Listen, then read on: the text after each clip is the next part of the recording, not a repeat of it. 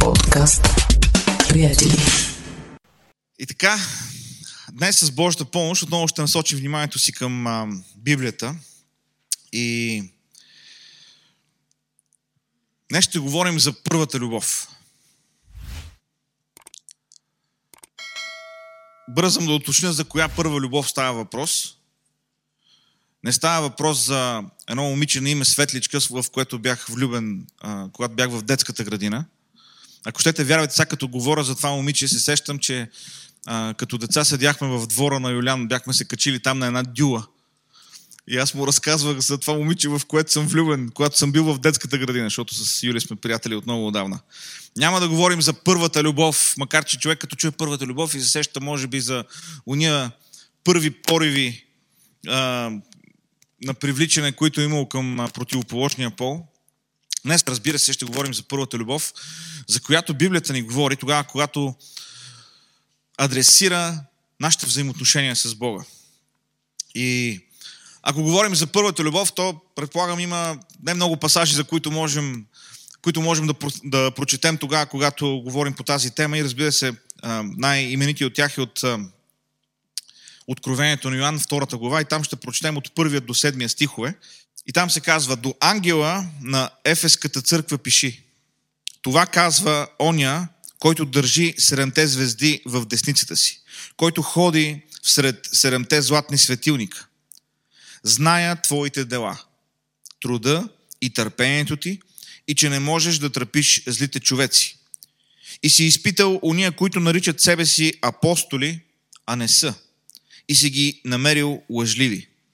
И имаш търпение и за моето име си издържал и не си се уморил. Но имам това против тебе, че си оставил първата си любов. И тъй, спомни си откъде си изпаднал и покай се и върши първите си дела и ако не, ще дойда при теб скоро и ще дигна светилника ти от мястото му, ако не се покажеш. Но имаш това, че мразиш делата на Николаидите, които и аз мразя. Който има ухо, нека слуша какво говори духът към църквите. На този, който победи, ще дам да яде от дървото на живота, което е сред Божия рай. Амин.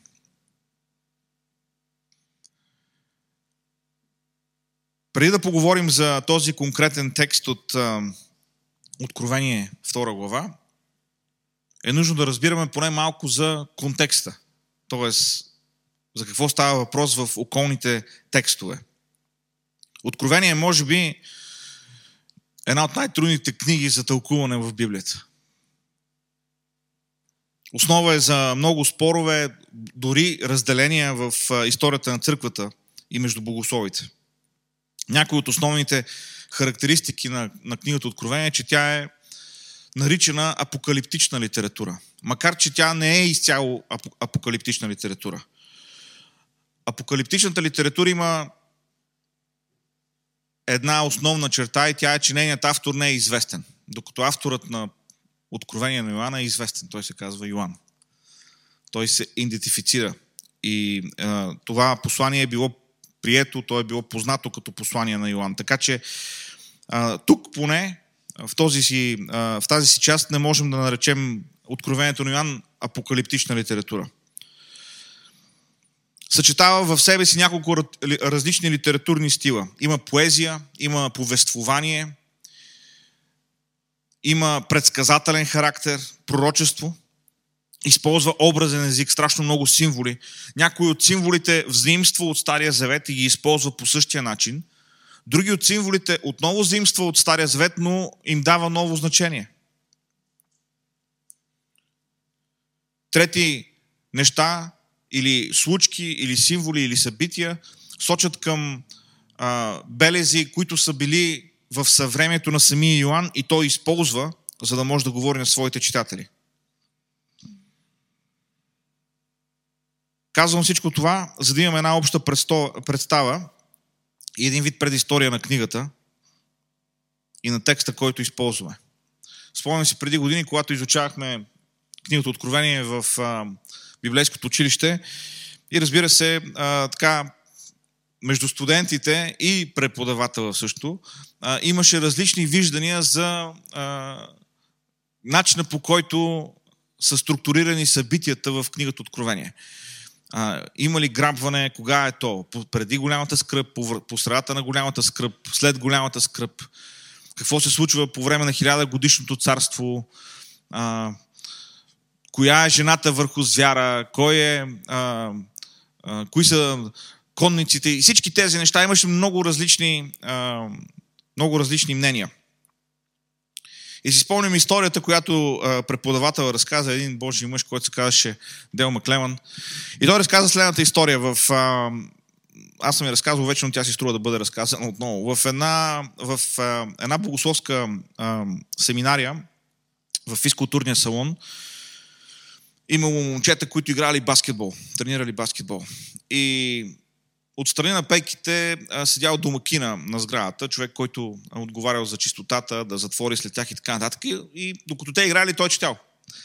И дошъл момент, в който топката дошла при него и един от, едно от момчета, когато го приближил, казал, какво четеш? Той казал, чета откровение. И, нали, те били студенти магистърска програма, нали, вече по-така напреднали в знанието. И той така се позахилил леко и казал, ей, момчета, ето тук нали, човека чете от откровение. А, и те така леко се започнали така да се шегуват помежду си казали, ами, като четеш, разбираш ли? И за тях на очуда този домакин казал, абсолютно, всичко разбирам. И те казали, е, ние, ние, сме, ние сме студенти по богословие, учиме в магистърска програма, и не разбираме тази книга, как така ти я разбираш? Той казва ми, разбирам. Еми, добре, какво разбираш? И тогава той е отговорил. Ние печелим. Това е което разбирам от тази книга.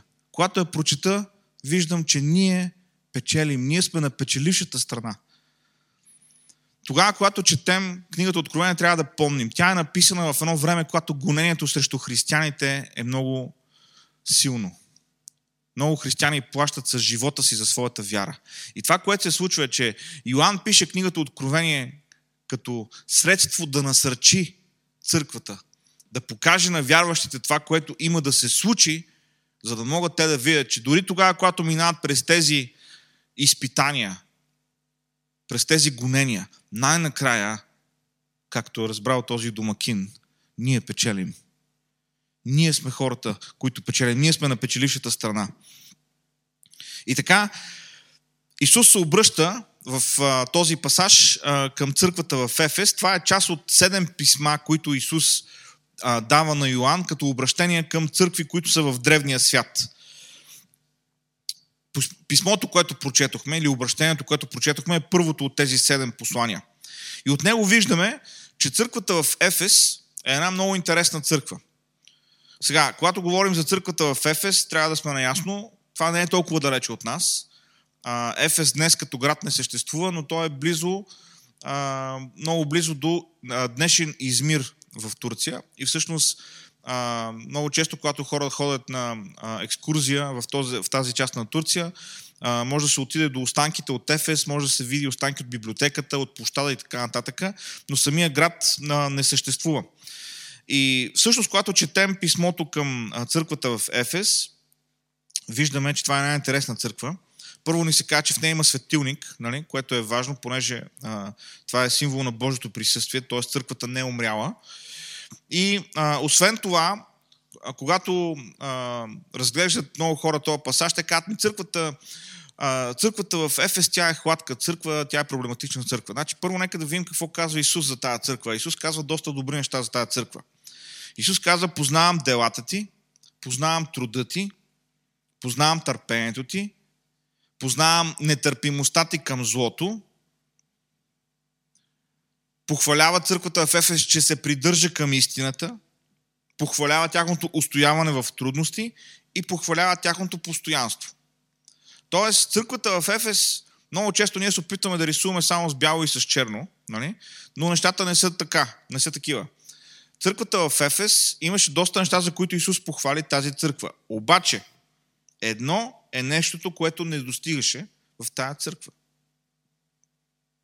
Първата любов. И това е нещото, което Исус адресира. Толкова много добродетели бяха на лице в тази църква, тогава защо беше въобще необходимо да се споменава първата любов? Ако толкова много неща ги има, какво от това, че го няма едно? Ами, това едно е много важно. Затова църквата в Ефес трябваше да се върне към първата си любов. И всъщност това е посланието на Исус към тази църква. Тя трябваше да се върне към първата си любов. И така, говоряки за първата любов и за това, че в тази църква имаше толкова добри неща, редно е да си зададем въпроса, защо да се върнем към първата любов? Какво означава това да се върнем към първата любов? Без първата любов, без онова първоначално, оригинално, автентично желание да бъдеш с Бога, не може да има истински плод в живота ни. Ето църквата в Ефес имаше много добри дела, имаше неща, които Исус похвали. Но предупреждението, което даде за първата любов, беше сериозно предупреждение, защото каза, ако не се върнеш към първата любов, аз ще дойда и ще взема светилника от тебе. Тоест, аз ще дойда и ще отнема присъствието си от тебе. Толкова важно беше връщането към първата любов. Когато първата любов я няма, е много лесно делата, добрите дела, да станат форма, да се превърнат в религия. И колко много църкви има, които са с добри програми и с благородни инициативи, обаче липсва Божието присъствие. Доброто, добротворчеството има смисъл само тогава, когато то е плод на нашата вяра. Плод на нашето взаимоотношение с Бога. Първата любов, страстта по Бога, дава сила на живота ни. Дава онова, което на български ние наричаме живец. Една енергичност, която не може да бъде компенсирана с нещо друго. И никое дърво не може да дава плод без силата, която черпи от, от водата и минералите в почвата. Ние трябва да се върнем към първата любов.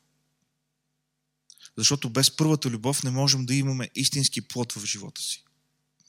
Това е което Библията ни казва. Това е състоянието, което Бог желая за нас. Унази а, романтична, детинска по някакъв начин, истинска, чиста вяра в Бога. Онова очакване, че Бог може да направи големи неща, въпреки въпреки обстоятелствата, въпреки, че нещата не изглеждат по този начин. Онзи купнеш по Божието Слово, който те кара да разлистваш страниците му всеки ден, да задаваш въпроси, да търсиш отговори.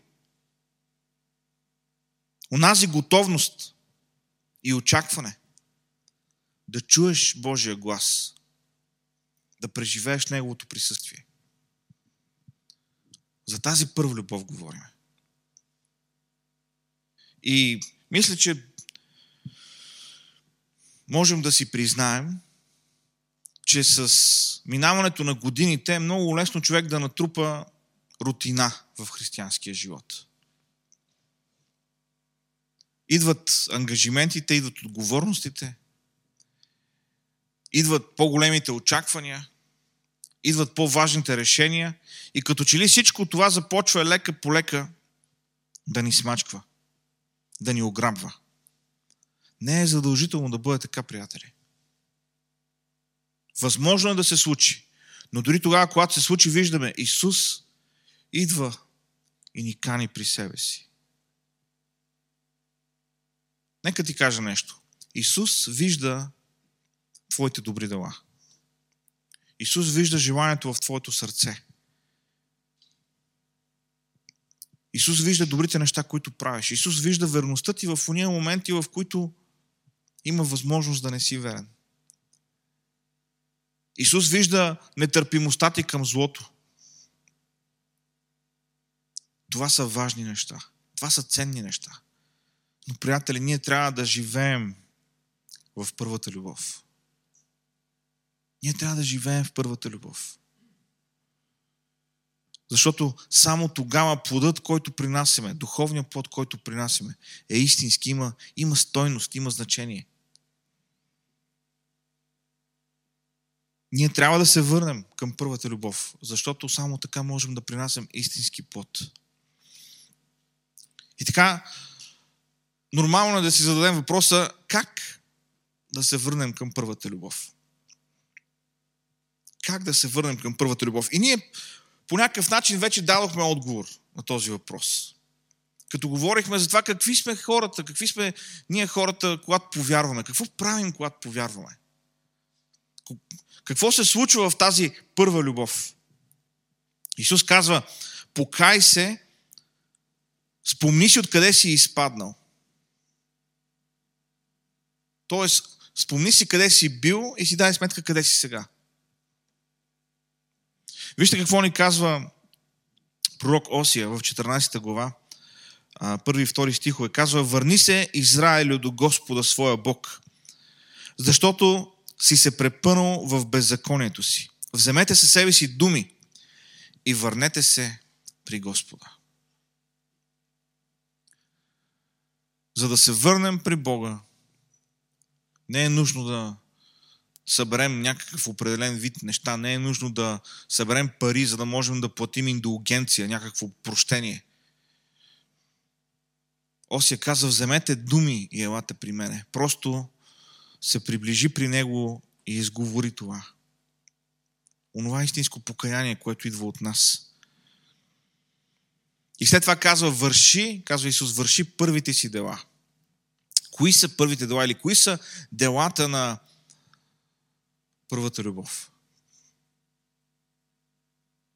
Със сигурност, част от делата на първата любов са свързани с ето тази книга. В момента, в който повярваш, ти откриваш тази книга. И ти започваш да четеш и започваш да виждаш някакви нови неща. И започваш да усещаш Бог да ти говори. Завръщане към първата любов означава завръщане към тази книга. Завръщане към Божието Слово. И съм сигурен, че тук никой не може да ме разбере погрешно, защото всички знаете, че аз съм любител на книгите и обичам да чета какви ли не книги. Обаче нищо не може да се сравни с Божието Слово. Тогава, когато отворим страниците на Библията, това, което четем, са Божиите думи, лично за нас. Или както Сиес Люис казва, това е любовното писмо на Бога към теб. Завръщане към първата любов означава завръщане към Словото на Бога. Завръщане към Словото на Бога. И нека ви кажа нещо, приятели.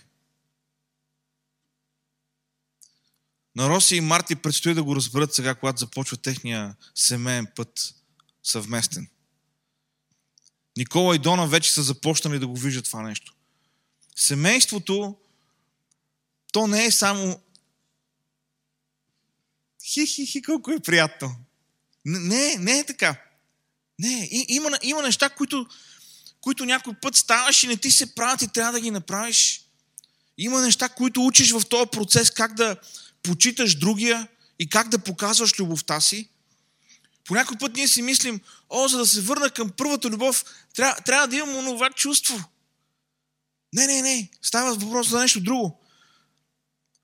В процеса на израстване ти се научаваш кое е добро за тебе и ти го правиш и отиваш към Словото и когато го правиш с с вяра, с тази крачка на вяра към Бога, Бог отново отваря Словото за тебе. По същия начин, както в семейството, онова първоначално нещо, то не винаги присъства по този начин, но в процеса на израстване ти се научаваш как да усещаш любовта на други как да показваш своята любов. Не означава, че любовта ти е намаляла, означава, че ти си пораснал и си намерил нови начини да изразиш тази любов и, и да преживееш тази любов в живота си. Така че, когато говорим за първата любов, не говорим просто само за онова усещане, говорим за онова знание, което вече е дошло в нас и ние можем да отидем към Словото. Не дей да чакаш да, да усетиш нещо специално. Защото във времето, в което живеем, с, с стреса, който е около нас, нека ти кажа нещо, може, може да мине цял ден без да се усетиш, че имаш нужда да ядеш. Камо ли да ти остане време за Словото? А нека ти кажа нещо, Словото Словото е даже по-важно от това дали си ял днес или не. Исус отиде и говори с една жена до един кладенец. Неговите ученици бяха отишли в града за храна. Наблизо Макдоналдс не работеше, Хесбургер още го нямаше. И те отидоха в града за храна. Върнаха се, Исус беше говорил с тази жена и те му казаха, учителя Ела, Яши, какво каза Исус? Не съм гладен, аз имам храна, за която вие не знаете. Исус беше 100% човек. Исус огладняваше като всеки човек. Обаче това, че беше послужил, това, че беше по някакъв начин станал инструмент на Божията воля в живота на тая жена, това нещо го беше удовлетворило. Божието Слово има тази сила в себе си. Не дей да чакаш да се чувстваш по специален начин, за да отвориш страниците на Библията. Направи го още днес. Отваряш телефона, Bible App приложението, намираш плана за църква, плана за прочита църква, приятели, и си вече в играта. Вече си готов, вече си на път към първата си любов. Чети Библията. Разбира се, друго нещо, което се случва много и по различен начин тогава, когато си повярвал първоначално, е начинът по който се молиш. Начинът по който се молиш. Върни се към тая молитва. Върни се към това просто отиване при Бога. По някакъв начин времето, на което минава в християнския ни живот, това, което се случва, е, че ние трупаме някакъв товар. Носим, започваме да носим някакъв багаж със себе си. И в носенето на този багаж, това, което се случва, е, че ние започваме да губим ентусиазъм. Благодаря ти. Започваме да губим ентусиазъм за малките, за важните неща. Нека ти кажа нещо. Бог очаква, Бог купне да чуе твоя глас. Бог купне да бъдем в, в молитва пред Него. И уния неща, които те карат да не се молиш, ако се чувстваш зле, ако се чувстваш виновна за нещо, ако се чувстваш гузен, че си направил нещо или не си направил. Нека ти кажа нещо. Без значение дали ти ще отидеш при Бога или не, Той знае тия неща. Нямаш какво да губиш. Имаш единствено да спечелиш, когато се доближиш до Бога. Защото когато отидеш към Него, когато споделиш с Него, Той ще вдигне този товар. Той ще вдигне вината. Ще вдигне онова чувство, което ти тежи и ще ти даде свобода. В момента, когато повярваш, ти отиваш и нали, казваш там, те се казва, изпяваш си майченото мляко. Аз там чувал съм хора, като се покайват и там, като бях трети клас, нали, какво направих, неща, които им идват в главите, нали, където знаят, че са направили нещо, което е наредно. Е, за тази простота става въпрос. Не може да се скриеме.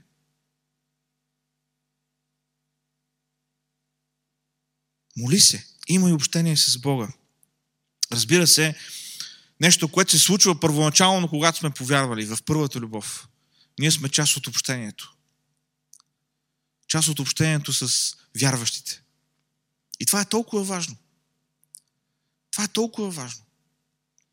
Да, сега е време на странни събития около нас. Пандемия, мерки и така нататък. Което означава, че трябва да направим допълнително усилие. за да бъдем в общение. Да не прекъсваме общението. Нека ти кажа нещо. Прекъснеш ли общението, много лесно започваш да прекъсваш и другите неща. Защото тогава, когато сме в общение с братя и сестри, има възможност някой да види, че нещо не е наред с нас и да го адресира. Когато прекъсваме общението, това, което се случва, е, че ние прекъсваме връзките си с хората около нас. И по този начин ограничаваме Божието действие, понеже няма как нашето църковно семейство да ни послужи. Спомням си аз, когато бях повярвал, чудех се, чудех се просто защо в църквата няма богослужение в понеделник, вторник и в четвъртък. Защото в сряда бях на църква, в петък бях на църква, в събота бях на младежко и в неделя бях на две богослужения. И искам да ви кажа години наред. Години наред. Окей, сега живота е различен, сега е много по-забързан, сега е много по-натоварен. Но ако ние не направим общението с братя и сестри приоритет в живота си, няма как да се завърнем към първата любов. Просто сега трябва да намерим други начини. Може би не може да се съберем всички, може, може да се съберем в по-малка група. Или може, не можеш да присъстваш, може да бъдеш онлайн. Но бди над себе си. Бъди наясно, че имаш нужда от общение. Защото нашата човешка природа лесно се връща към злото. Лесно се връща към греха. Лесно се приучава на онова, което не е правилно. Онова, което ни е отнело месеци и може би години да изградим в нас. Да дадем възможност на Бог да ни променя. Много по-бързо можем да го загубим, тогава, когато не сме постоянни в доброто. Бъди част от общението. Това е част от пътя към тая първа любов. И разбира се, четвъртото нещо, което се случва тогава, когато си повярвал, четеш Библията, молиш се, ходиш на църква, какво остана? Ти разказваш на всички. Не те интересува кой какво ще си помисли. Ти разказваш на хората за това, което Бог е направил в твоя живот. Спомням си, когато, когато бях когато бях повярвал, те от вас, които не ме познават по-добре или които ни гледат, аз не, не, нали, не съм израснал в а, вярващо семейство. А, и прибирам се вкъщи нали, и да почвам да разказвам на майка ми, тук в църквата какво се прави, как трябва да чете Библията. И майка ми казва, Людмиле, ти си откачен. И аз си казвам, мами, защото аз така казах, мами, аз съм откачен от земята и съм закачен на небето. И тя ме гледа и вика, това, това момче, какво се случи с него? Благодаря на Бога, че дойде време, когато майка ми беше част от църквата и беше част от това общение. Но това, което се случва, когато си повярвал, е, че ти искаш да кажеш. Искаш да кажеш за това нещо. Това е част от тази първа любов. И сега има толкова много, как да кажа, условности и по някакъв начин натиск да не кажеш или да си замочиш. Нека да ви кажа нещо. Във всеки исторически период има различни видове натиск, които идват към вярващите по различни причини да не споделят. В първи век е било зависимост, примерно, ако си евреин и, и това нещо може да те изключи от общността, хората не го правят. После идват времената на гоненията, на преследването, на убиването на християните. Отново причина да не го правиш. Отиваме към, да речеме, други религии е, в исляма, хората, които са а, повярвали в Христос, при, са притиснати да не признават това нещо, понеже може да им коства живота им. В различни исторически епохи, в различни обстоятелства, винаги има някаква причина да не казваш. Но тогава, когато си в тази първа любов, то не може, ти, ти не можеш да го задържиш, ти го казваш. Намираш начин. За това става въпрос. Намери начин да го кажеш. Намери начин да го споделиш. Не е нужно да... Не само не е нужно, не е правилно да биеш някой с Библията в главата. Да си досаден. Не става въпрос за това. Намери правилния, правилния подход. Намери точното време. Моли се за тези неща. Не е нужно сега да бъдеш оня човек, когато си бил, бил повярвал и просто си искал да направиш нещо, но си знаел как. Сега вече си по-зрял. Сега вече имаш повече възможности. Знаеш как. Просто го, го направи. Отдели време да кажеш на хората около теб. Намери правилния начин да послужиш в тяхната ситуация. Може да не е, ела ти каже нещо, сега покай се, падни на колене. Може да не е по този начин. Може да е някой, който има нужда. Ти да кажеш, знаеш, нека се моля за тебе. Искам да се моля. Аз вярвам, че Бог може да се намеси в твоята ситуация. Може да е като просто напазаруваш за някой, който не може в момента да, да го направи. Или направиш нещо мило за някой. И, има начини да го направиш. И това даде, как да кажа, да даде възможност и отвори врата да споделиш своята вяра. Има как. Всяко поколение е изправено пред своето предизвикателство и пред своя уникален натиск да не говори за това. И всяко поколение, във всяко време и всеки човек трябва да намери начин да говори за това. Това е част от тази първа любов. Чети Библията, моли се, бъди част от общението, споделяй с хората, които не познават Бога. И този пасаж в Откровението на Йоан 2 глава 1 до 7 стих, то ни дава и отговора на въпроса какъв ще бъде резултата от това, като се върнеш към първата си любов. Какво ще се случи, когато се върнеш към първата любов? На първо място на земята ще имаме плод в живота си. Това ще промени всички области, в които работим или имаме контакти.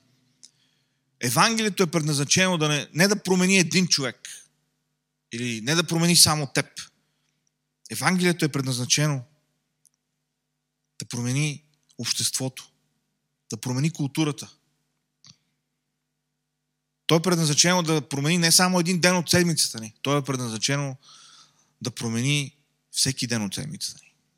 Преди време бяхме пуснали, а, не знам как се казва на български, меме, мим, а, в, в, в акаунта на църквата в Инстаграм с едно куче, не знам дали се сещате. Едно куче, което с, има кришка тук, на която има Йоан 3.16. И на едната снимка кучето е много озъбено, на другата е много миловидно. И на, мимо долу пише от лявата страна на път за църква в градския транспорт, нали, когато те бутат си много ядосан, а в църква една душица. Една душица. Ма, на мравката път прави, дете се казва, тая сестра или този брат. Евангелието има за цел да промени не само един ден от седмицата в живота ни. Има за цел да промени целия ни живот. Всеки ден от седмицата. Всички области, в които работим. Но резултатът, който ще видим в живота си от завръщането към първата любов, не касае само нашия живот тук на земята. Касае и небето касае вечния живот. Защото в а, този последен стих, от, който прочетохме от втората глава на Откровението на Йоан, се казва, който има ухо, нека слуша какво казва духът към църквите. На този, който победи, ще дам да яде от дървото на живота, което е всред Божия рай. Вечността. Завръщането към първата любов касае вечността. Дори и да не се замисляме много, важно е да помним, че нашето гражданство е на небето. Нашето гражданство е на небето. Ето Сара е с нас години, десетки години. В България е още по-дълго време. Със сигурност може да кандидатства за българско гражданство. Има и американско гражданство. Но и тя, и ние имаме едно друго гражданство, което надминава всички права и привилегии, които може да даде един паспорт. Тази година така пътуванията са позамряли. Не се, не се излиза много извън страната. Но да речем миналата, по-миналата година Мисля, че страшно много хора са го преживели това нещо. Отиваш на летището и там има едни колонки, на, на които пише EU и други. И тази колонка на EU върви много бързо. Не ти трябва виза, не ти трябва нали, някаква, някаква специална документация, при кой отиваш, защо отиваш. Нали. Спомням си едно време, за да отида до Гърция, трябваше да представям банкова сметка, пари в нея, бележка от работодател, че в това време, в което ще отсъствам, съм в отпуска, покана от човека, който ме кани да бъда в Гърция, за съседна Гърция говорим. Нали? Където сега ходиме, когато ни скимне. Където хората в момента ходят, за да си пазаруват, минават граница да пазаруват и се връщат в, в рамките на един ден. Трябваше да има едно такова тесте с документи. А сега само показваш паспорта или личната карта и преминаваш. Гражданство. Какво значение има гражданството? Е, има едно гражданство, което има много по-голямо значение. И това е нашето небесно гражданство. И завръщането към първата любов касае нашето небесно гражданство. Вижте какво ни казва Филипяни, 3 глава, 20 стих. Защото нашето гражданство е на небето, откъдето и очакваме Спасител, Господ Исус Христос. Спасение няма да дойде от Дундуков.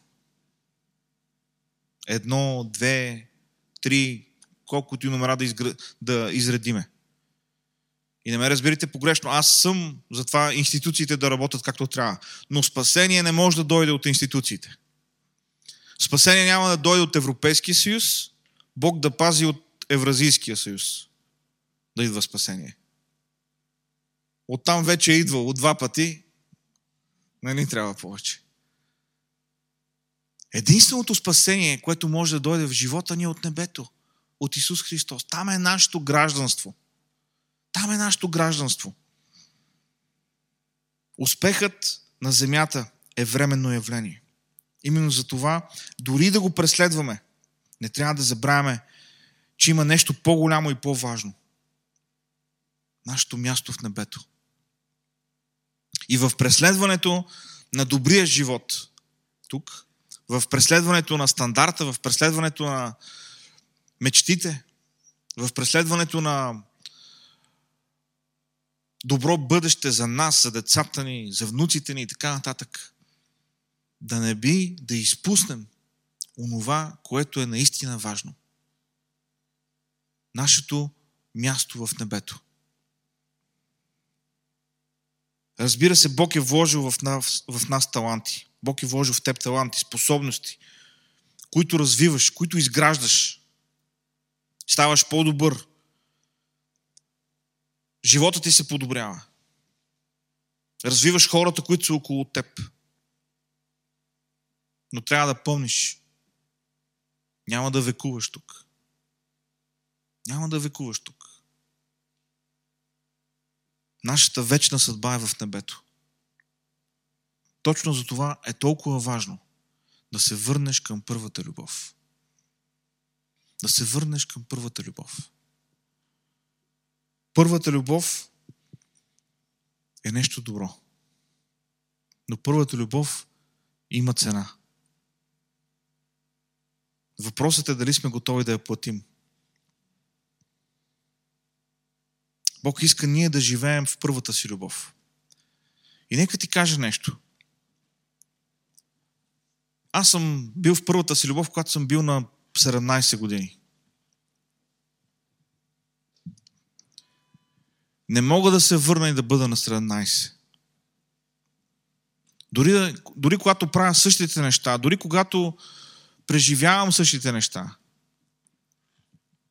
аз съм различен човек сега от тогава, когато съм бил на 17.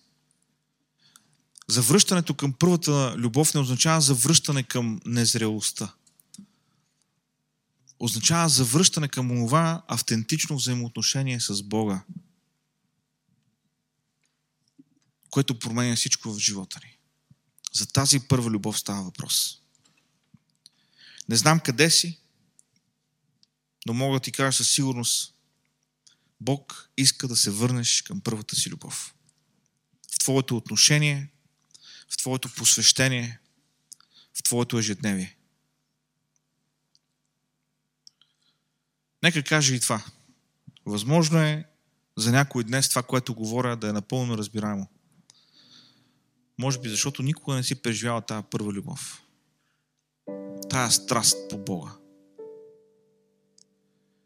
Днес Бог те очаква. Днес Исус е разтворил ръце и те приема. Просто направи крачка към Него. Просто направи крачка към Него. Халелуя, Господи. Халелуя, Господи. О, Господи. Пристъпваме към Тебе. Пристъпваме, Господи. Идваме, Господи, към Тебе. Халелуя. И те молим, Господи, в името на Исус. Помогни ни, Господи, да се възвърнем към онова автентично християнство, към оня истински живот с Тебе, към онази първа любов. Господи, благодарим Ти, че Ти виждаш битките ни, че Ти виждаш Ти виждаш слабостите ни, Ти виждаш, Господи, и победите ни, Ти виждаш и желанието ни за Тебе. Господи, помогни ни да разпознаем къде се намираме. Помогни ни, Господи, да разпознаем кое е онова, което трябва да поправим в живота ни и да дадем възможност на Духа Ти да работи в нас. Работи, святи душе. Моля те, отвори Словото си по нов начин, Господи. Дай ни, Господи, глад за Твоето Слово. Помогни ни, Господи, да, да се завръщаме към Тебе с, с думи на покаяние, с думи на любов, да се молим, Господи, да споделяме с Теб. Господи, възвърни ни онова разбиране за общението, колко важно е да бъдем с братите и сестрите, да бъдем част от Твоето тяло и повече от всичко, Господи, помогни ни да не мълчим. Научи ни, Господи, как да споделяме. На кой, кога и как да кажем. Обичаме Те, Господи. Халелуя. Обичаме Те, Господи.